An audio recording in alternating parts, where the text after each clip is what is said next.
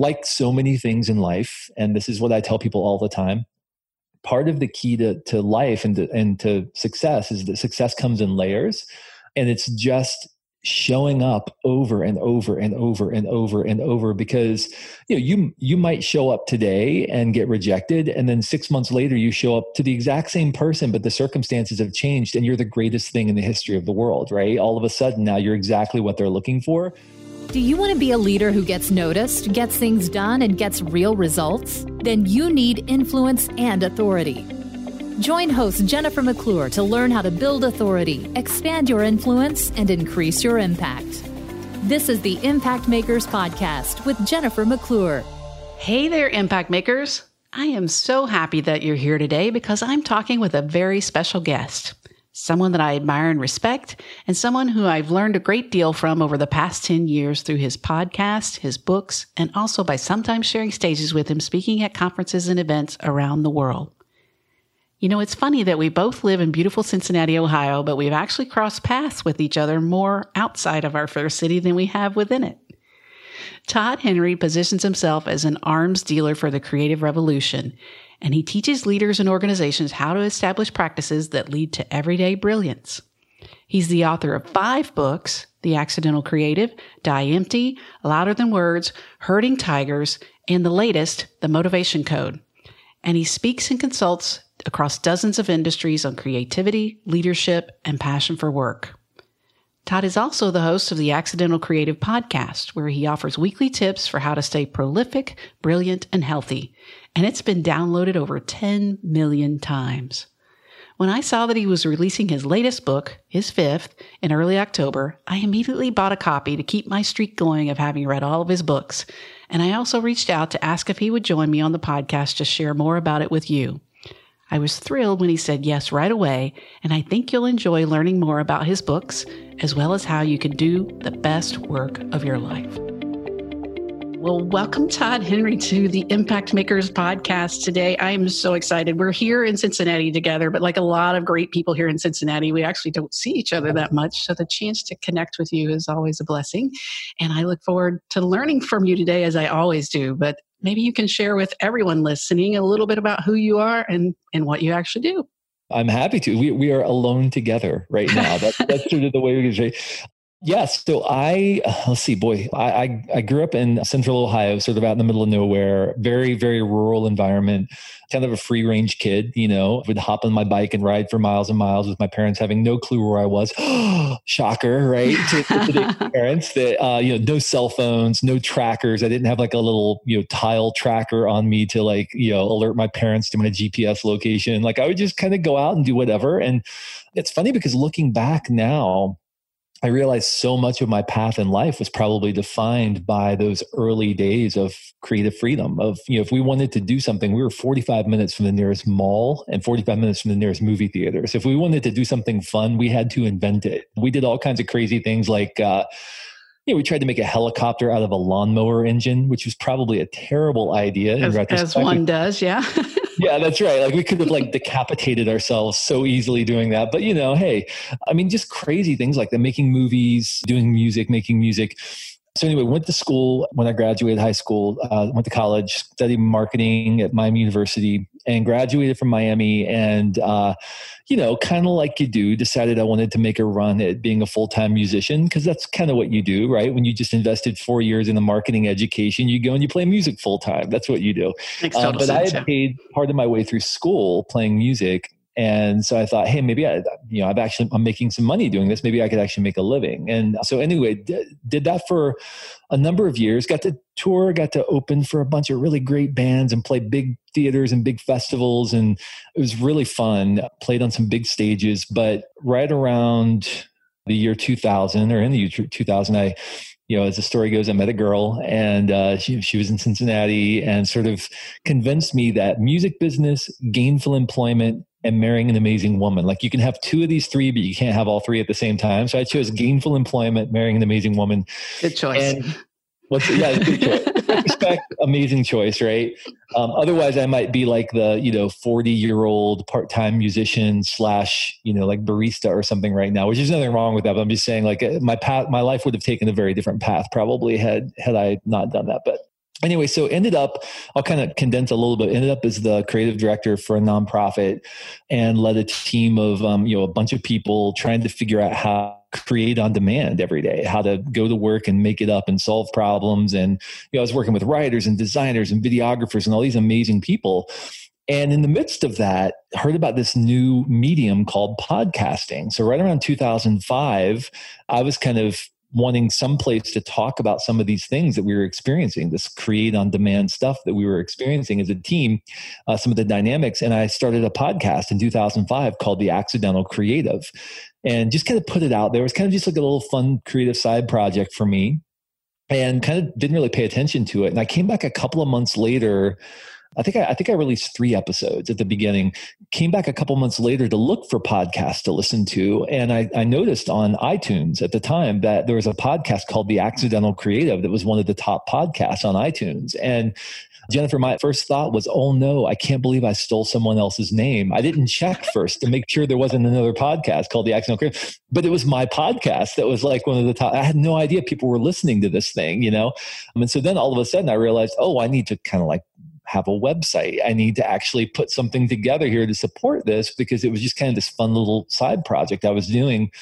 And so that was pretty cool that initially there were thousands of people just listening to the show. And over the next couple of years things grew and i started getting invitations to go and talk at you know conferences or speak to companies. And so you know a company would fly me across the country to speak at some marketing team meeting. And then i would you know, take the red eye back and be sitting in a team meeting the next day for my creative team that I was leading. And I just realized after a while, you know what, these paths are kind of diverging.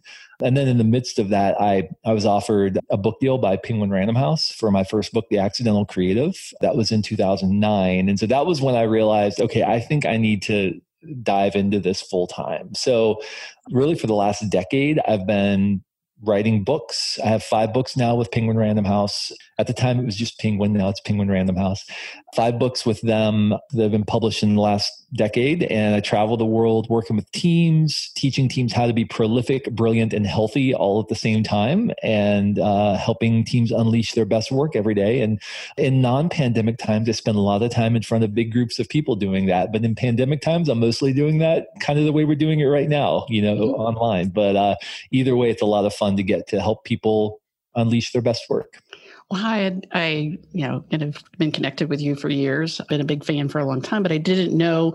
So the first book actually came because of the podcast? That they found you that way or? It did yeah. So i mean it was kind of a combination of a lot of things. So in so the first podcast was released in 2005 2007 this is the part of the story where you know always, there's always that kind of like and then a major national magazine wrote an article about me right? Kind of thing. It's like uh, well that's all you have to do if you want to succeed is just have a major national publication. But um, us news and world report was doing a an article on creativity in the workplace and they chose the accidental creative podcast as kind of the feature of that article which was really cool and so the editor at the time of that section, of the business section of US News and World Report was Kimberly Palmer. Kimberly Palmer went on then to write her own book that was agented by the person who when, when reading her proposal said, "Oh, this this guy sounds interesting," because she had quoted me in her book proposal, and so she came and checked me out. So the agent reached out to me and said, "Hey, would you like to write a book about some of these things that you're talking about on your podcast?" And I said, "Sure." I practically reached through the internet and signed a an agent agreement with her right there. And so then, you know, within a couple of months after agreeing to work with her, we had a book deal with Portfolio, which is an imprint of Penguin, which frankly was a dream for me because all of the books on my bookshelf were portfolio books, right? Like Seth Godin and Simon Sinek and all these people that I've been reading you know was pretty pretty amazing so yeah so that's kind of the progression of that is and like so many things in life and this is what i tell people all the time part of the key to, to life and to, and to success is that success comes in layers and it's just showing up over and over and over and over and over because you know you you might show up today and get rejected and then 6 months later you show up to the exact same person but the circumstances have changed and you're the greatest thing in the history of the world right? All of a sudden now you're exactly what they're looking for. And so i think the the big part of that was just I mean, I almost gave up the podcast multiple times between 2005 and 2007 because it just got really hard. I mean, I'm working a full time job. I've got three kids. My wife and I are actually running a nonprofit in our spare time to help fund international adoption. And we've got all, my wife's working a job, a very full time job. We've got all these things going on. And I said, you know what? This is a fun hobby, but I just can't do this anymore. I almost gave up, but I just kept going, kept going. I would get up at 5.30 in the morning, work from 5.30 to 7 a.m. and 8.30 to 11 every single day for like multiple years to get this thing going. And it was just showing up, showing up, showing up. And then eventually I got in front of the right person at the right time and opportunity came. But, you know, had I given up, I mean, things would have still been fine, but I had no idea what would have, you know, I would have had no idea what, what could have been in front of me if I hadn't continued showing up. So I think that's, you know, just career advice wise, persistence. That's why persistence is so important because it may not be you, it may not be you and your talent. It may just be that the timing is off for whatever reason right now. Right. So now here you are, what, one, two, three, four, five books in. And so you didn't set out to be a, a, a writer. That wasn't no. on your list of things you wanted to accomplish someday. No, I, I have I had no intent of becoming an author, frankly, and I still have little love for the process of writing. I mean, I don't really enjoy writing at all, but I love the outcome of writing. Yeah. I love that writing affords me the opportunity to introduce ideas into the world in a way that they can't otherwise get into people's minds. And so for me, that's really the my love of the writing process has little to do with the actual writing and more to do with the fact that it, it introduces the opportunity for me to put ideas out into the world in a way that they're accessible to people. Interesting. So, tell me kind of like uh, what the the summation of the accidental creative the book was. Or tell yeah, so I know to, I have it, but tell everybody else. oh, you haven't read my book, Jennifer. Okay, Yeah, so so the accidental creative. The subtitle is "How to Be Brilliant at a Moment's Notice," and the key there is, you know, we all have to do that from time to time. We have to be brilliant at a moment's notice. The key to doing that is if you want to be brilliant at a moment's notice, you have to begin far upstream from the moment you need a brilliant idea. And the way you do that is by building practices and rhythms and infrastructures into your life to prepare you for those moments when you have to deliver a great idea on demand. So, really focused on five key areas focus, relationships, energy, stimuli, and hours, and some of the key practices in those areas that can prepare you for those moments when you have to deliver the goods under pressure. So it's definitely a timeless book. It's something that, you know, is just as relevant today as it was when you wrote it, correct? Yeah, and that, that was kind of the intent, you know. I mean, I really all of my books, I really try to get to as much as I can get to governing dynamics. I think that's what's really helpful for people. I think quick fixes and, you know, sort of external system systemic kinds of things that really are designed to, achieve a quick outcome aren't necessarily as helpful in the long run as if you really do a deep dive and get to the governing dynamics, not just what's happening, but why is it happening. And so that's really with all my books, especially the Accidental Creative, but all my books after that. That's what I really wanted to do is to try to get to those governing dynamics of the creative process. Interesting. So the next book was called Die Empty. Was it, in your mind, uh, the next step in the progression, or how did the idea for Die Empty come up? Yeah, it's it's funny because I'll, and and you'll see a pattern. All of my books, the the seed of my next book is always drawn from the previous book. So the accidental creative was about organizing yourself so that you're producing great work every day. That was really what it was primarily about. The very last story in the accidental creative was the story that starts off the book Die Empty, which is the story about you know the most valuable land in the world being the graveyard, quoting the late myles munroe and then that became the seed for Die Empty. So we the accidental creative asked the question: Are you structuring your life in a way that you're going to produce great work? Die Empty really asks the question okay, you're structuring to produce great work, but are you producing the right work? Are you putting the right work into the world? Or are you leaving your best work inside of you? And so it really examined the seven common areas where people and teams get stuck. And what's been surprising to me about this book is, yeah, I really felt like this was kind of a step back and more of kind of a uh, 50,000 foot view at life and work and all of these kinds of things. And really kind of felt more like a self development angle than what I'm normally comfortable with. But I have been invited to speak to more C suite senior leader groups about this book and to walk them through these dynamics than really any of my other books, which is kind of surprising to me. Mm-hmm. Those seven key areas are aimlessness, boredom, comfort, delusion, ego, fear, and guardedness. Those are what I call the seven deadly sins. And uh, those are the forces that disrupt our ability to produce a body of work we can be proud of. Uh, you're getting an A plus for being able to recite all the concepts from these books you've written uh, a while ago. But that's interesting. Why do you think these uh, C level leaders or leaders of organizations are interested in that premise of the book? I think it's primarily because we get so lost in the weeds. You know, we're so tactically great that we lose sight of what it is we're really trying to do. And so just having a framework through which to look at life and work and and ask, okay, aimlessness. Have we become our, our you know, we're getting our work done, we're accomplishing our tasks, but have we become disconnected from the productive passion of our organization? You know do we have a clear through line in all the work that we're doing right now? Or are we just kind of moving forward by sheer momentum instead of strategically driving the work forward? Busy boredom.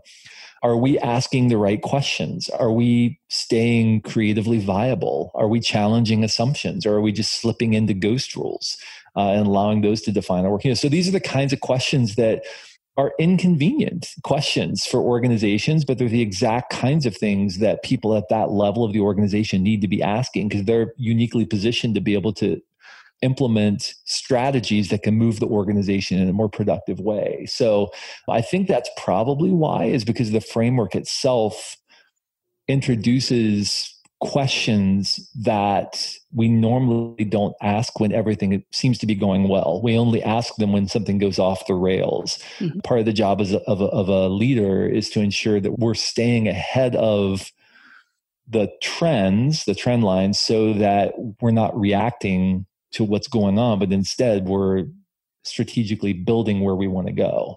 Yeah. Well, I love this kind of for me. It's interesting to kind of hear the journey for the books. So the next one's actually my favorite, Louder Than Words. So we we died empty. Now now we need to learn how to speak. Yeah. So so again, the Accidental Creative is about are you structuring your life to do great work? Die empty was are you doing the right work? Louder Than Words was about putting that work in the world in a way that's going to resonate with other people. Because if you don't refine your voice, if you don't have a clear and defined creative voice, nobody's going to pay attention to what you're doing. So in that book, I looked at the, the key elements of resonant voices in the marketplace, and they were authenticity, uniqueness, precision, empathy, and timing. And if we want our voice to resonate, we really have to have all of those things. Authenticity is not transparency. Authenticity is about showing people that you have skin in the game right? Uniqueness is understanding your unique defining qualities and making sure that what you're saying is positioned in a way that it's it's going to stand apart from what everybody else is saying. Even if you're saying the same thing, you have to find a way of saying it in your unique uh, perspective. Precision. You know, a lot of people get really vague in how they communicate because they want to make sure that if they're wrong, that they can somehow still make it look like they were right. You know, so you often see politicians they get really fuzzy about policy choices or about how you know which positions they're taking because they don't want to be precise because if they're precise they can be held to account. But if you want your voice to resonate you have to be precise because it earns trust with your listener. Empathy. We have to think through the lens of the people we're communicating with and not through our own lens. And then finally timing and we mentioned this earlier.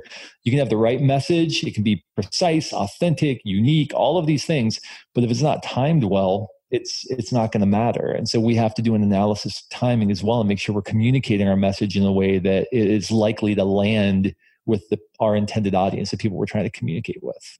Now is that something uh, these concepts for for this book in particular was that what you had learned over the journey of the last few years of the first two books? Did that come to light during that time? Or again was it just kind of the next next step in the progression yeah, it was definitely one of the, as, as, you know, one of the great benefits of doing the work that we do is that over time we have, you know, doors are open to us that maybe aren't open to everyone. So we get to talk with a lot of people. I know you've talked with a lot of leaders of industry, as have I. And so over time, you begin to see patterns emerge, you know, among the people who are really successful and some of the people maybe who you meet who, you know, don't really, for whatever reason, don't really spark your interest or your curiosity and so uh, it was just kind of interesting to hear some of the people at the top of their game talking about, you know, their experiences and what seems to be resonating with what they're doing. And that's kind of where those patterns came from, was just kind of looking at those conversations and looking at the work people were doing, certain leaders in the marketplace and you know, asking the question, okay, what is it that ties them all together? And that's how we landed on those five categories.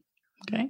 So your first three books were kind of adding fuel to the fire for creatives. Then the fourth one is Herding Tigers, where you're talking about how to lead those people. Again, was that kind of like, okay, now I've, I've built up this army of creatives. I've got to teach somebody how to lead them.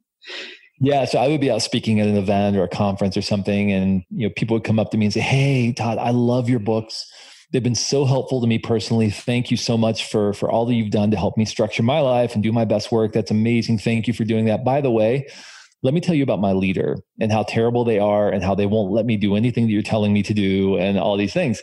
And so I realized informing and helping creatives structure their life is only going to go so far if we don't have an effective leadership framework through which to work. And so um, that's why herding tigers i felt like was an important next book i wanted to make sure i was framing all of these first three books up through a leadership lens and saying, okay, here's how we manage focus, relationships, energy, stimuli, hours for the creative people on our team. Here's how we instill stability and challenge. Those are the two things that creative professionals need. They need both stability and challenge, and both of those exi- they they both exist in tension with one another, right? So, how do we challenge our team while at the same time providing the structure and the clarity of expectations and the protection and all the things they need in order to do their work, but at the same time make them feel challenged and push them and speak courage into them and encourage risk and all of the things that creative people need in order to feel like they're thriving.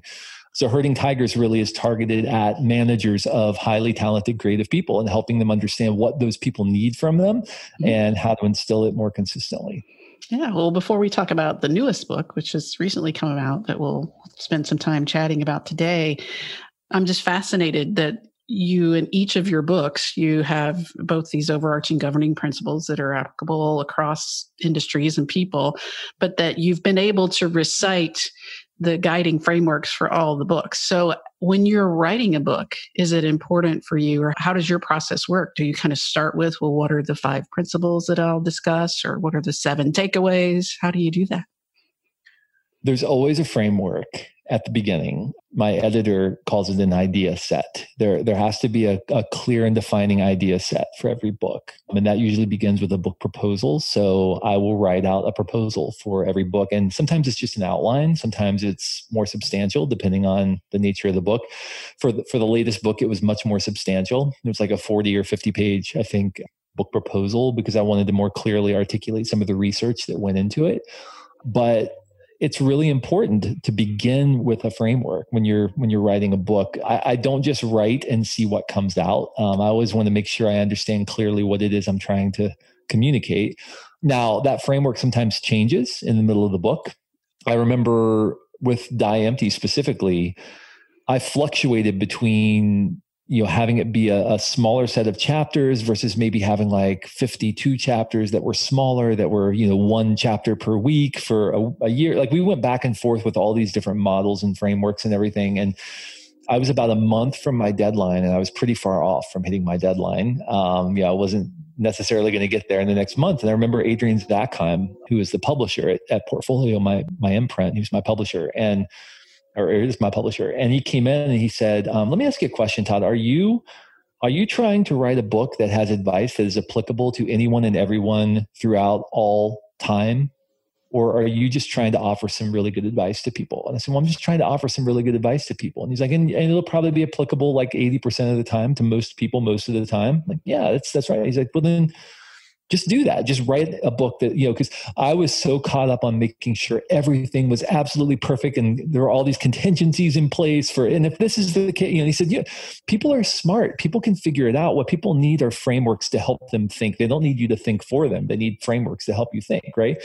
And so that was very helpful to me. And he said and also by the way if maybe all that you've written, all the 60,000 words you've written so far, needs to be reduced to 10,000 words. That is one chapter in a very different book. That's fine because this book has to be good. So if it's going to take you another year, two years to write this book, that's fine. That's great. Um, because the most important thing is that this book is a good book. That kind of freedom from the publisher and also from my editors and everybody else I've worked with over time has really sort of helped me, I think, feel free to explore ideas and, and follow them where they where they lead and where they take me But that always begins with a strong framework, always of ideas, because I don't think you should write a book unless you know what you want to say. you know, hmm. I, I, don't. You should write a book to figure. I mean, I know some people disagree with that, but you know, some people say that they write in order to discover what they think, and I think that's true in a micro sense. But in a macro sense, I think you have to understand the general arc of what you want to say before you start, and then some of the stuff that gets you there obviously can be a surprise along the way, mm-hmm. but the idea set uh, is usually pretty consistent. Interesting. So the latest book, we're, we're recording this in October, came out this month, uh, the Motivation Code, which I have I have it, and I am a little bit into it. So I haven't finished it yet. So I'm learning along with everyone else who's been able to purchase the book. It seems like it's a little bit of a departure from kind of the path you've been on. So uh, you know, I know what you you said in the introduction about how it started, but tell me a little bit more about why the Motivation Code. Yeah, um, I had no intent of writing this book. I about four years ago, a friend of mine, Rod Penner, who was a 20 year veteran of a management consulting firm, um, he had left that management consulting firm, I think in 2009. And I wasn't really sure exactly what he'd been up to since. I knew he was doing some private equity investment and whatever. But he emailed me out of the blue and he said, Hey, Todd, I want you to take this motivation assessment that the team and I have been working on. And found out he'd been working with a team of PhDs and researchers and all these people who have been doing this research for decades, by the way. And so I don't know about you, Jennifer. I mean, I'm sure you're probably pretty steeped in the assessment world, but when somebody asks me to take an assessment, my eyes roll to the back of my head and I start getting this, you know, numb look on my face because I mean, the last thing I want is another set of letters to attach to myself, right? Like I'm an INTP, you. Mm-hmm. Um, but I knew Rod, I trusted Rod. So I took this motivation code assessment. And frankly, what I discovered completely blew me away. It did you know, I, I, discovered patterns in my life that had always been there that I'd always suspected, but didn't really have terms for. I didn't really understand what they were. But then once I took this assessment and it revealed to me what my core motivators are, I realized, oh, that's why I always have conflict with this person. Oh, that's why I always get myself in trouble when I take on this kind of project. Oh, that's why I always seem to thrive when I do these kinds of things. It just revealed to me things that I'd I'd never really had terms for. So I was hooked. I mean, from five minutes after I took the assessment and had the conversation with Rod, I was completely hooked. And Rod had asked me if I would be willing to write a book about this research. The problem was that I was already under contract to write another book called Herding Tigers that we talked about before, um, that was due to come out in 2018. So I've been working on this book in the background for about four years now, oh, wow. and really trying to make sure we get all of the research. Uh, that I'm, I'm explaining the research properly because it's it's really rooted in over 50 years of research. It was begun by a guy named Arthur Miller Jr. back in the late 1960s he interviewed people from all walks of life, people at the top of every industry. We uh, have accumulated over a million achievement stories and parsed that uh, really that that incredible repository of achievement stories and the language in those achievement stories into what we call the 27 themes of motivation. Mm-hmm. Uh, so when we look at the ways that people describe what it is that drives them, we've discovered that there really are about 27 unique ways that people talk about why certain achievements are important to them, why why certain achievements continue to motivate them even to this day, mm-hmm. even if they were years and years and years ago, you know. And so those 27 themes of motivation became the framework for what is now called the motivation code assessment. Um, there's a whole slew of PhDs on our team who've been working on this assessment for a long time and validating and making sure that everything holds together. And so um, that's that's why so many people who take it, like myself, I think you as well, although we haven't really delved into your results yet, report that yeah, you you you nailed me right and, and part yeah. of it is because you know this language it's not we didn't just sit around and think up like i wonder what motivates people let's just come up with okay 27 that's all we can think of right this really is the result of how people describe for themselves and what language they specifically use this is really the result of all of that being compiled and distilled from over a million achievement stories over the course of many decades yeah, it's interesting. Like you said, your eyes roll back when people ask you to take assessments. When somebody asks me, I'm like, yes, please. Um, I love to take them, and and I you know I could probably recite some of the common themes that my assessments. Uh, I, I think I mentioned to you when you you asked about me taking this one. I said you know if there's a D word on it, directive, dominant, you know any of those kind of hard hard leadership tendencies. I tend to fall into those. But even when I took the M Code assessment, you know, the part about writing the achievement stories, I could have probably guessed what my top one was, but I would not have really brought that to the forefront in describing myself in the past. So I, I always find them insightful. But I guess, you know, I shared my results with you and, and it comes back with your top motivators. And I was talking with another friend recently, you know, my top motivator being meet the challenge, which I would have you know, once I started writing down the stories for the assessment, I was like, okay, I see what's happening here. But then I also kind of looked back and I said, wow, you know, here we are. We're in the midst of a pandemic. My life has completely changed in the last eight months in terms of what I do and how I do that. And then I almost felt guilty because why have I not been able to meet the challenge if that's the number one thing that I'm motivated by? Is this where you you tell people to go to therapy, or you, you say, or your your motivation challenge assessment? I like the workbook. I'm working my way through that. You know, is that yeah. something that that I can use that insight to figure out, or what? Yeah, absolutely. So so this is this is the beautiful thing about all of this research is that we've been able to look at a lot of people over a very long period of time and look at the patterns and and see both the positive sides of these motivations, but also what we call the shadow sides of these motivations, right? And um, I think most of us in the midst of this pandemic have been experiencing malaise. We've been experiencing a bit of a funk. Not all of it is purely the result of just the general anxiety about being in the middle of a pandemic. I think some of it is the result of the fact that we had pre pandemic, many of us had figured out ways of scratching these motivational itches you know whether that be you know the kinds of ways that we approach our work when we're at you know in the workplace or maybe some other like hobbies that we had developed that maybe we can't do right now because you know we can't go places or relationships that we used to have you know meeting people for coffee or whatever. Like we had discovered ways of scratching these itches maybe accidentally over time and now all of those support structures have been taken away and so, you know, if you don't mind, I would love to share a couple of things I noticed from your motivation code. Um, Please. okay, because this, this is therapy. Yay. okay. So uh, your motivation code, by the way, is what we what, that's what we call your top three to five motivations. It, it all depends on how your motivations rank, right? So sometimes there's a very clear break between like number three and number four, where okay, three of them ranked really really high, and then four and five were down a little bit, or sometimes it's your top four, or at, at usually at the most we say your top five even if number six is kind of close usually the top five will give us a really clear sense of your motivation codes. I noticed that your number one, as you mentioned, is meet the challenge. It's a wonderful motivation. And I say that because it's also in my top three motivations. So it's the best, right? The best. we have met the challenge by making that one of our top motivations. and it, what that means is that you're inspired to tackle something. If you want me, by the way, often meet the challenge is what we call my trigger motivation. So we have there are trigger motivations, process motivations, and outcome motivations, right? Trigger motivations are the ones that typically pique your interest and get you involved in something. Process motivations are the ones that keep you engaged with that activity over a long period of time.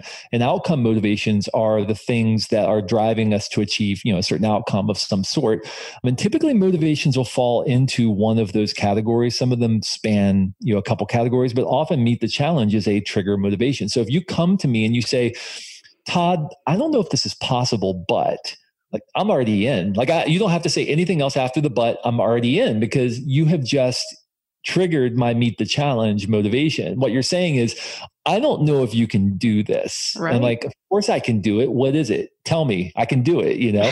um, does that sound familiar? Yes. it's yeah. like, wait, just watch me. Yeah.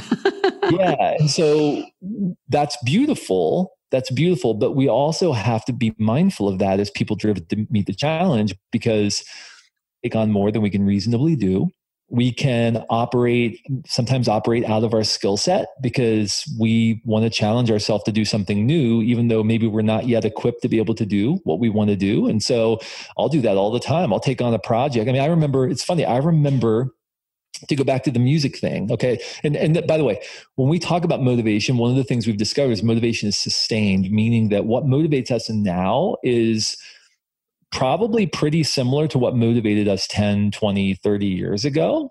Over the course of time, we've had people take the assessment over the span of as much as 10 years. And even though there's a little shifting maybe in their top two or three, generally motivations stay about the same over time, which is really interesting. When I was younger, I think I was right out of college, maybe like two months out of college, living with my parents in that transition period before I went and got an apartment kind of thing. You know, I just sort of moved home from school. And I decided I was going to start a recording studio slash marketing business for other people. The problem was I didn't have any equipment. I basically had like the equivalent of like unbelievably amateur recording gear. My design, like my marketing design skills were basically ordering some templates from a company and just like printing people's stuff on top of those templates. But I convinced a band to drive like an hour and a half from where they were located to come record in my dad's office at my parents' house like a like like a real recording studio. We had like cables snaked throughout the house or whatever. Frankly, they were very disappointed with the results. I know they were, but that's that's typical of somebody driven to meet the challenge, right? I'm like, well, sure, I can do it. Why can't I do it? Of course, I can do it. Well, I probably should have known better. So, once we begin to understand that about ourselves we can we can ask some more meaningful questions. Like okay am i only doing this because it's a challenge for me or is this really the right next strategic step for me to take? Another thing meet the challenge people sometimes do is i don't know about this for you but for me i tend to maybe push things off until the last minute. And the reason i do that is because it's a lot more thrilling for me to try to crank something out five hours before it's due than it is to spend you know five hours over the course of three weeks doing it. And so i find that i tend to kind of well i've got a couple weeks to work on that. Well the reason i'm doing that is because i want it to feel more challenging to me. And so people driven to meet the challenge tend to procrastinate. So i've had to put systems in my life to do a little bit of work each day, time block and do a little bit of work each day on important things, even if they're not due for a couple of weeks, because I know my tendency is to put things off. Okay. Now, does that resonate as well? Does that Absolutely. Sound... Yeah. Yeah. Okay. All right. So your number two motivation is make an impact. And this is the one I really want to center on because we're talking about how during these times, so many of our motivations aren't being scratched. Those driven to make an impact, which by the way is my number three, or my number one, actually my number one motivation, want to see the direct impact of our work. Okay, we we need to feel like we're making an impact. We need to see that impact. We want to make the kind of impact we want to make. We don't want somebody else to define the impact for us. We want to make the impact we want to make. The way I describe it to people sometimes is this is true in my life. I'll be invited to a meeting where I'm just supposed to sit in and listen to everybody else, you know, sort of talk, and I'm supposed to just sort of you know get a, a, sense of the vibe of the meeting. And within seven minutes i'm standing at the whiteboard with a marker in my hand outlining the next five years of the business whatever it is right? Because for me it's important that i'm making an impact. I can't just sit around. I have to make an impact. That's part of the shadow side of this motivation right? The gift of it is you do have impact that you do want to see results. The, the, the shadow side is sometimes you try to make an impact where it's not welcome.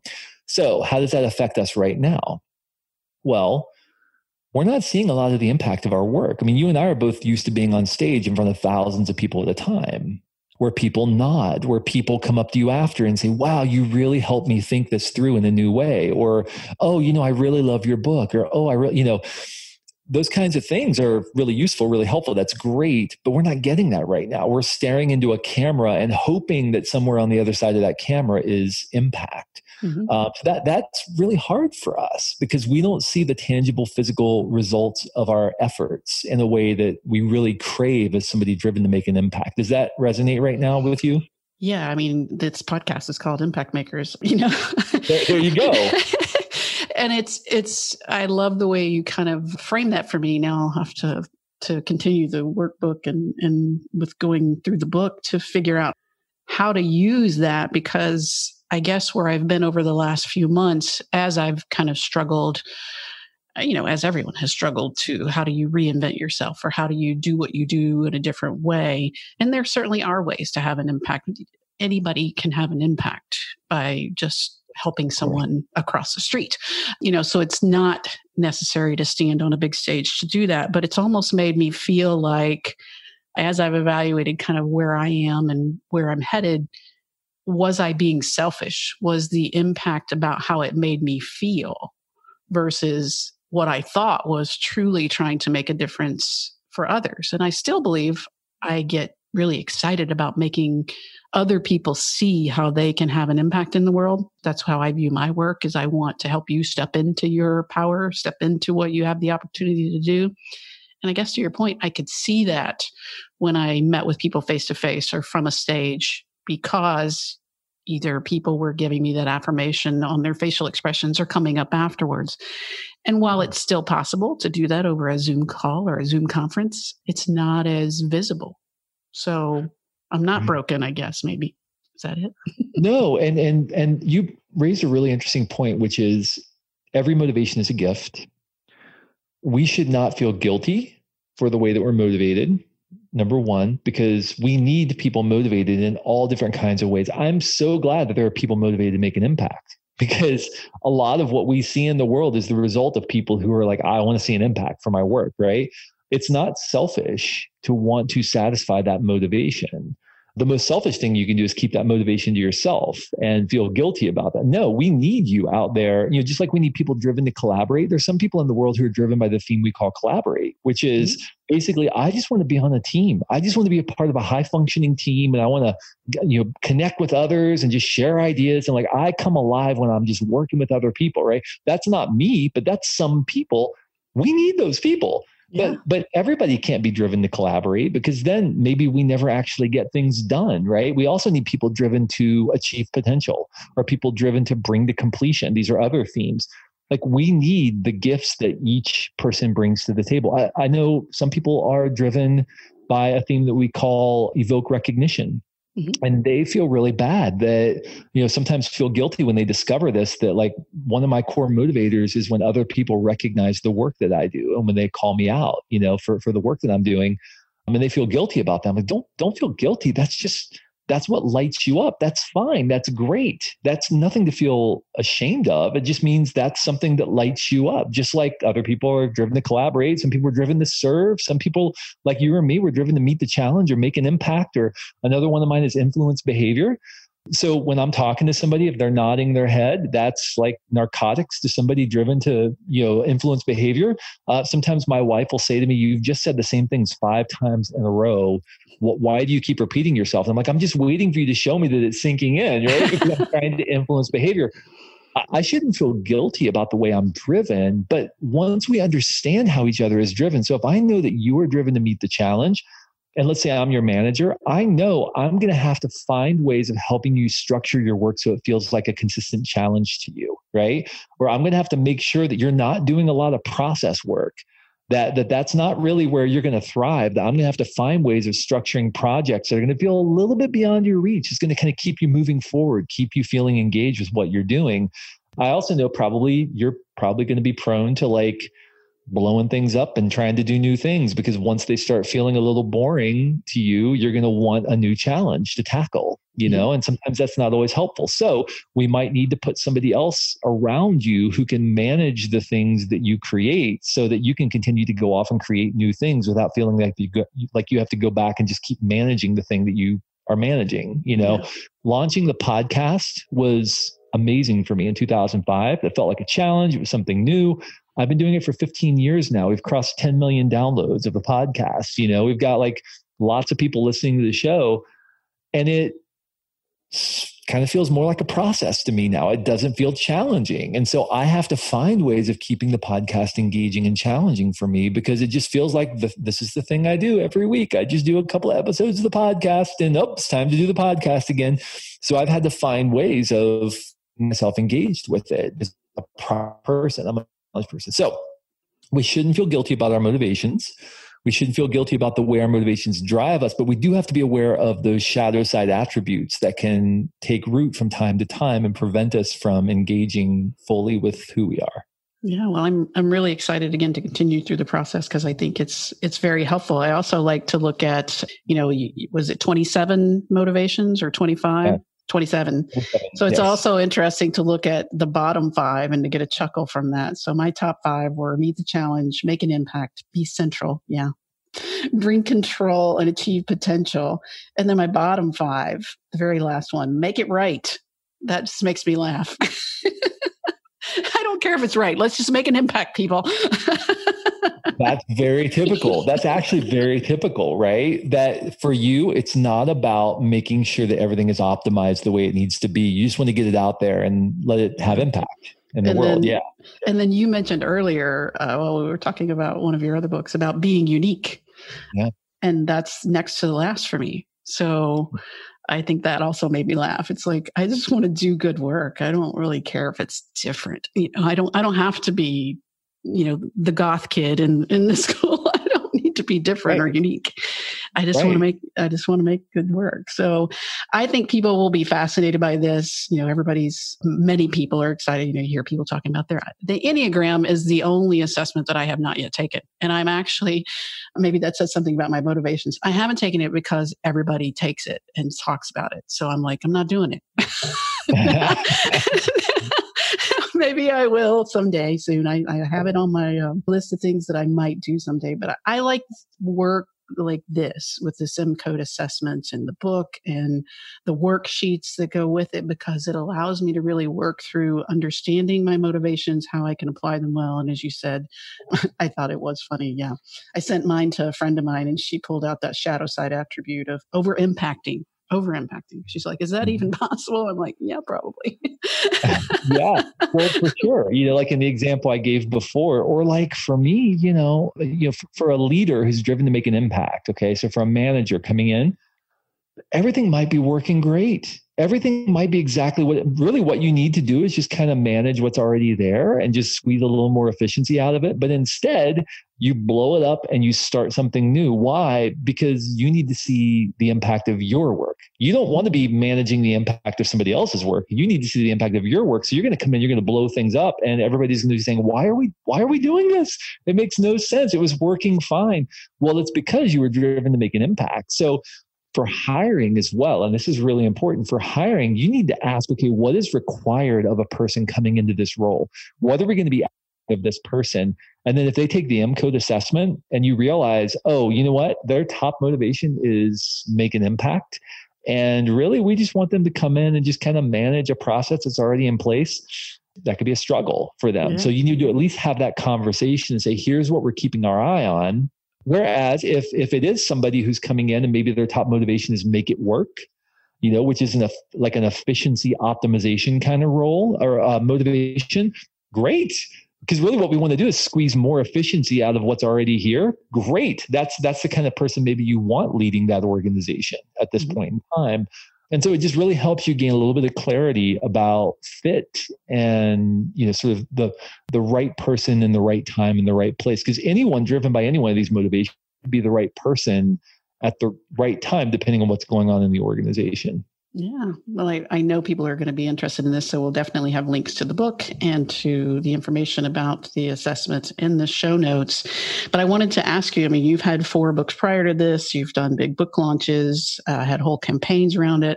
What's it been like doing a book launch in the middle of a pandemic when you can't be out there on the road speaking on stages in front of thousands of people or going into Fortune 500 clients and talking to their leaders about your message in your book? It's really hard. It is really, really, really, really hard. You know, we had a great launch and then it's like, okay, speaking into the black void right now, you know, um, because it's really hard to, to gain momentum. I mean, especially with everything going on politically and socially and all the stuff going on right now, there's just so much out there that it's hard to break through any kind of, it's hard to break through the noise of everything that's going on. So we've kind of just taken a long, long term approach to this book. You know we believe this this book and this work and the assessment and the business and all the things that we're doing are are going to build over time because we believe it's it's great. It's founded in you know science. It's not just something we made up. This is something that's been going on for decades now so we believe that uh, it's going to continue to grow and influence over time, but mm-hmm. it's been really hard. I mean, it's it, this is not like I mean, I haven't even seen the book in a bookstore yet. Like normally, that would be mm-hmm. one of the first things I do is just go out and kind of I ritualize that. I go out and I just kind of like go to a book a bookstore and like check out my book on the shelf and take a picture and that kind of thing. Haven't had a chance to do that. Now, other people have sent photos of the book like in airport bookstores and stuff, which is cool because people are still going to airports somehow. That's awesome. Mm-hmm. But, uh, you know, I haven't had a chance to do that yet. So I guess maybe at some point, maybe I'll make a trip to a Barnes and Noble at some point and see if I can, you know, grab a copy or something. Well, I would love for people if if you do take the assessment to share them with Todd and I on social media or otherwise, because I I always get geeked about what people are finding out about themselves, so that they can make an impact as well. So, what is next for Todd Henry as we kind of you know you move through the launch, and I guess there's another book to be done in another couple of years. you know, what's next?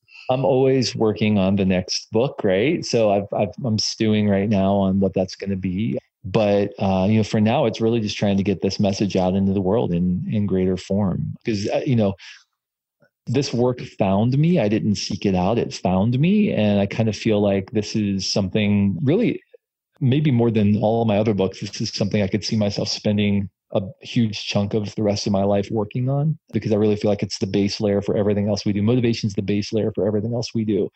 If we understand what drives us so much of our other behavior is explainable and and we can mitigate some of the, the negative effects of our you know our actions. And so uh, you know I, I could definitely see myself working on this for a long time to come. Fantastic. Well where can people connect with you todd? Yeah so if you want to know more about uh, motivation code you can go to toddhenry.com slash m code m-c-o-d-e or if you want to know more about me and my work just go to toddhenry.com Fantastic. And we'll share those again in the show notes. Thank you so much for chatting with me today and for working with the team to create this book. I'm really excited about what it will do for everyone else and for me. Thank you. It's time for you to get noticed, create change, and grow your influence. Don't waste any time. Subscribe to this podcast and help us get the word out by leaving a review.